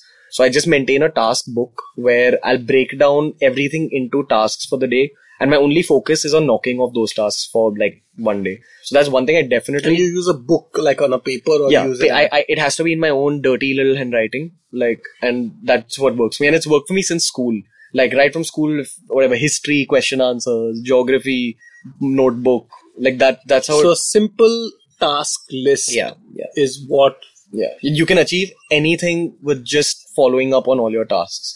Uh, also, very importantly, I feel like a lot of entrepreneurs like have a have a lot of nice ideas, but ideas don't mean anything if they're not executed on. So, especially people my age, like don't execute enough on ideas. This is what I've seen, and that's been the one difference. That if I have an idea about anything, whether I'm at a party and we come up with a nice fitness idea for a video, I'll I'll take my phone, at least write it down, and add it to my uh, schedule or my uh, I, I do the same thing. I, you know, in the middle of a meeting, I'll say just hold and I'll write the Yeah. idea down and I'll It's- move on. it's So, a yeah, very it's, it's a very very good thing. and that'll only happen if you really love your work if you're thinking about your work all the And then you know when I'm like in a plane or when I'm traveling, I just go and open all these. Yeah. And sometimes like, what the hell did I write? There are these two words, and then I'm trying to figure out what the idea was, Yeah, but then yeah, yeah. it comes back. It's like giving yourself a nudge. but again even writing it is it's still in that idea form. I feel like a lot of people aren't able to get it from that book into the real world. So actually executing on those ideas that you write down in your book is very important. And again to execute on it it boils down to those tasks. So write down your ideas write down the tasks and keep executing on them. But secondly and very importantly and this is something i figured very early on in BeerBiceps uh, so my happiness comes from my career. Like if i do well if i progress in my career that means i'm happy. Every time i cross a milestone those are the happiest days of my life. Like in terms of subscribers or whatever i'm very thrilled that day. But i feel like that's not the only goal for a human being in life. And at the sound of sounding at the cost of sounding a little bit um flaky or whatever i feel like everyone should have like some kind of a spiritual goal. Not to have a spiritual goal but because if you have like some other goal other than your career and your real life goal it gives you peace and the kind of mental um calm to also focus on your career So, so you do meditate, I presume. yeah, yeah. I meditate a lot. Like, and I've been meditating every day for the past two years since I started BeerBiceps. it initially started only to cope with my muscle recovery. Uh, I'd read this article about how meditation helps your body recover, and from a bodybuilding perspective, I started like that. But after a point, I figured out how much value it's adding to my own career, where it just gives you way more clarity of thought. It gives you a lot of self awareness and it gives you more than anything. For me, again, I'm a creative person. It gives me a lot of creative ideas. And also I work, I have very long working hours and I feel like it, it's kind of like a refueling I get like. And then how much time do you meditate and do you use like a like For- a system or like I meditate for a minimum of like five minutes, and on free days, I'll meditate for a maximum of 20 25 minutes. That's it. Every day. Uh, this works like the gym where as long as you're doing it every single day, that's when you'll see progress. If you just do it once in a while, you won't see any progress. But you you might do it for two, three weeks and not see any change in your real life. But I promise you, after three weeks of doing it continuously, and this is like a guided meditation or no, it's just- it's literally sitting in one place, taking a deep breath and saying Om. I do Om chanting. There's different forms of meditation. I do Om chanting personally. I've put out videos on meditation on the channel as well. So like just for beginners, that is the single biggest uh, difference that I did in my daily life that had a huge impact on my career. well I have to tell you a hack on meditation which I Yeah, do. sure. I have this device called the Muse Okay. So it's like a headband which you wear, and while meditating, it can actually detect your brain activity, Okay. and it kind of tells you how calm your brain is. Okay. So it not only meditates, but in my case, it tells calm percentage, and of course, I'm trying to improve it because a lot of times. You might be meditating, but your monkey Yeah. brain is still moving Yeah. all around. Yeah, it I- takes a lot so- of time, so it kind of it's a it's a tool. I'm not saying it is the best, but I used it a lot, and it helped me For me, I again I've been meditating a lot for two years, and I still can't keep my brain calm. But it's not about uh, what happens during your meditation. Your meditation has a role to play in the rest of your day. Um, you know how suppose you're angry and you can't sometimes you can't control what you say when you're angry. Suppose you're pissed off at like your brother or something, and you end up saying something you don't really mean. That's because your your brain is much. It's not in a place to make the correct decision. And what meditation does is it if you long term meditation, it'll make you so calm that in your daily life you're always in a great place to make a decision. So one of the things which I heard, and uh, again a very interesting insight I got from somebody I met recently, he talked about meditation brings latency in your life, and what he meant by latency was a lot of times we just snap, we just get angry. Using meditation, you can build that latency, that 0.1 second where if there is something which affects you and that Yeah. small latency which gets added which calms you suddenly. Yeah, hundred percent. And I think that's really what happens. And Yeah, if the- you are able to get that latency, Yeah. A- a- again, this is a situation we're talking about getting angry, but that spills over to everything from business decisions. not angry, there are like there are many Yeah. other emotional Yeah, states, feeling jealous, Yeah. you know, or you know, feeling whatever angry or feeling frustrated. There are so many emotions Yeah. which come in. There, there, there are also like these studies done on meditation, uh, like actual studies, long-term studies, which show an improved gyrification in your brain. Your gyrification are the number of folds in your brain, and the number of folds are related to your processing power.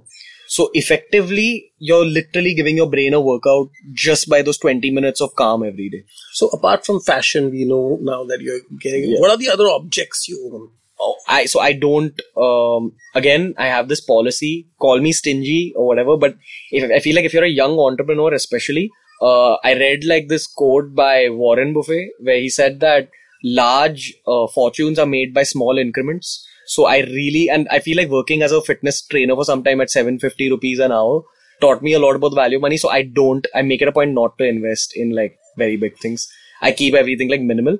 Again, from a fashion perspective, the good thing about being a blogger is that you get a lot of free, stuff. yeah. So that works for me. But I don't invest. So invest. what are the last five things you bought, which are not fashion? uh, my the last five things I bought with my own money were all um, equipment for my channel.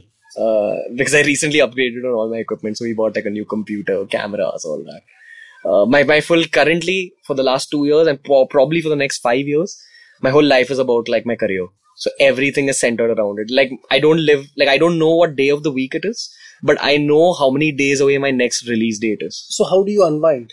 through meditation. Like I'm, and I know, I know it sounds too crazy, like, but it's reached that point where meditation has become a form of recreation for me. And um, to be honest, I don't feel like the kind of work I do needs a lot of unwinding because I unwind through my work. Like I, again, it's it might be wrong. Like I, this is probably the de- definition of being a workaholic, but it is like that. A lot of times I'll be very uneasy on an off day. So I've, I've, I've started dating someone and they've told me that I'm too into my work and I need off days and They or she? she, she Yeah, okay.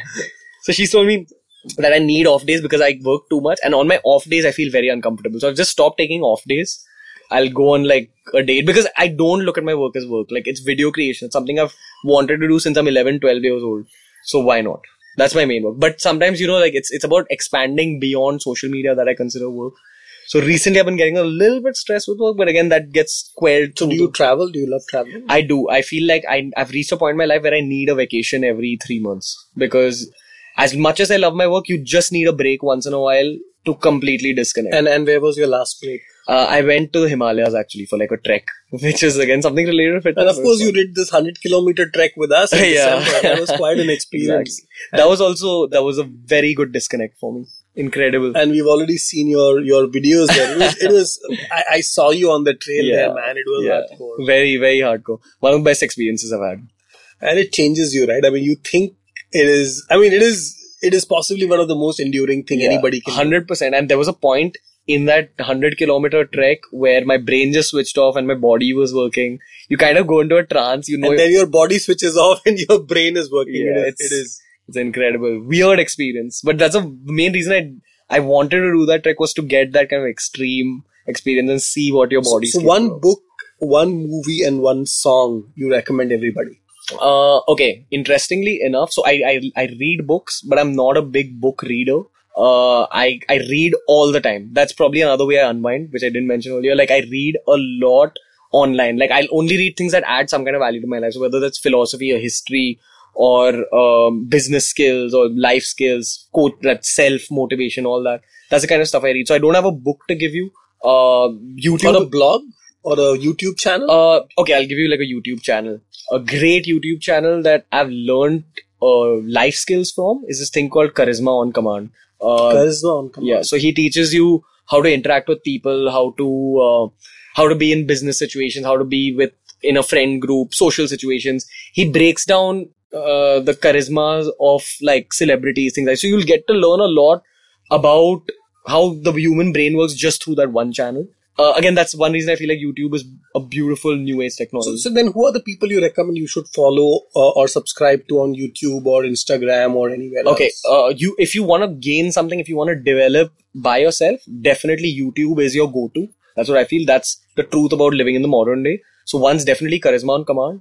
Secondly, Sadhguru, not from a meditation and spiritual perspective, but a lot of the logic he has on life, I feel like applies to even things like business.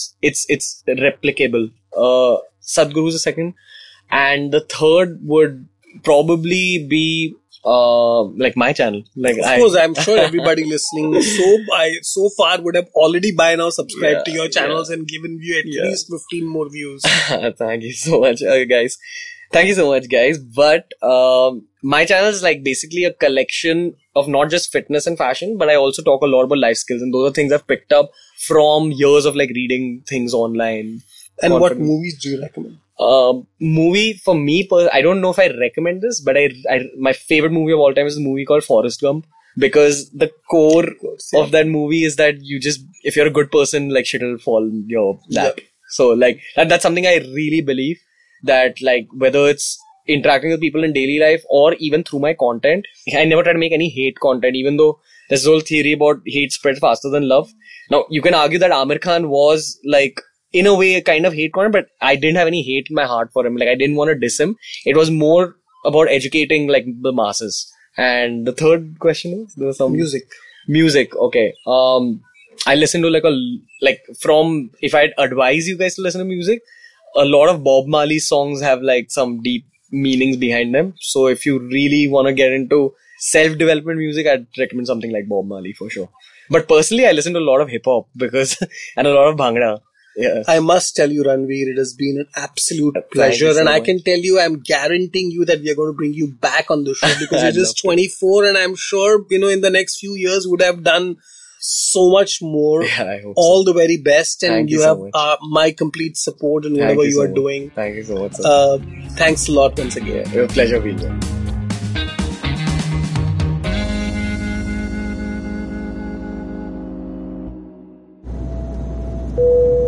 Good evening, ladies and gentlemen. This is your captain speaking. Sorry to say, but there's been a slight delay due to the apocalypse having suddenly begun.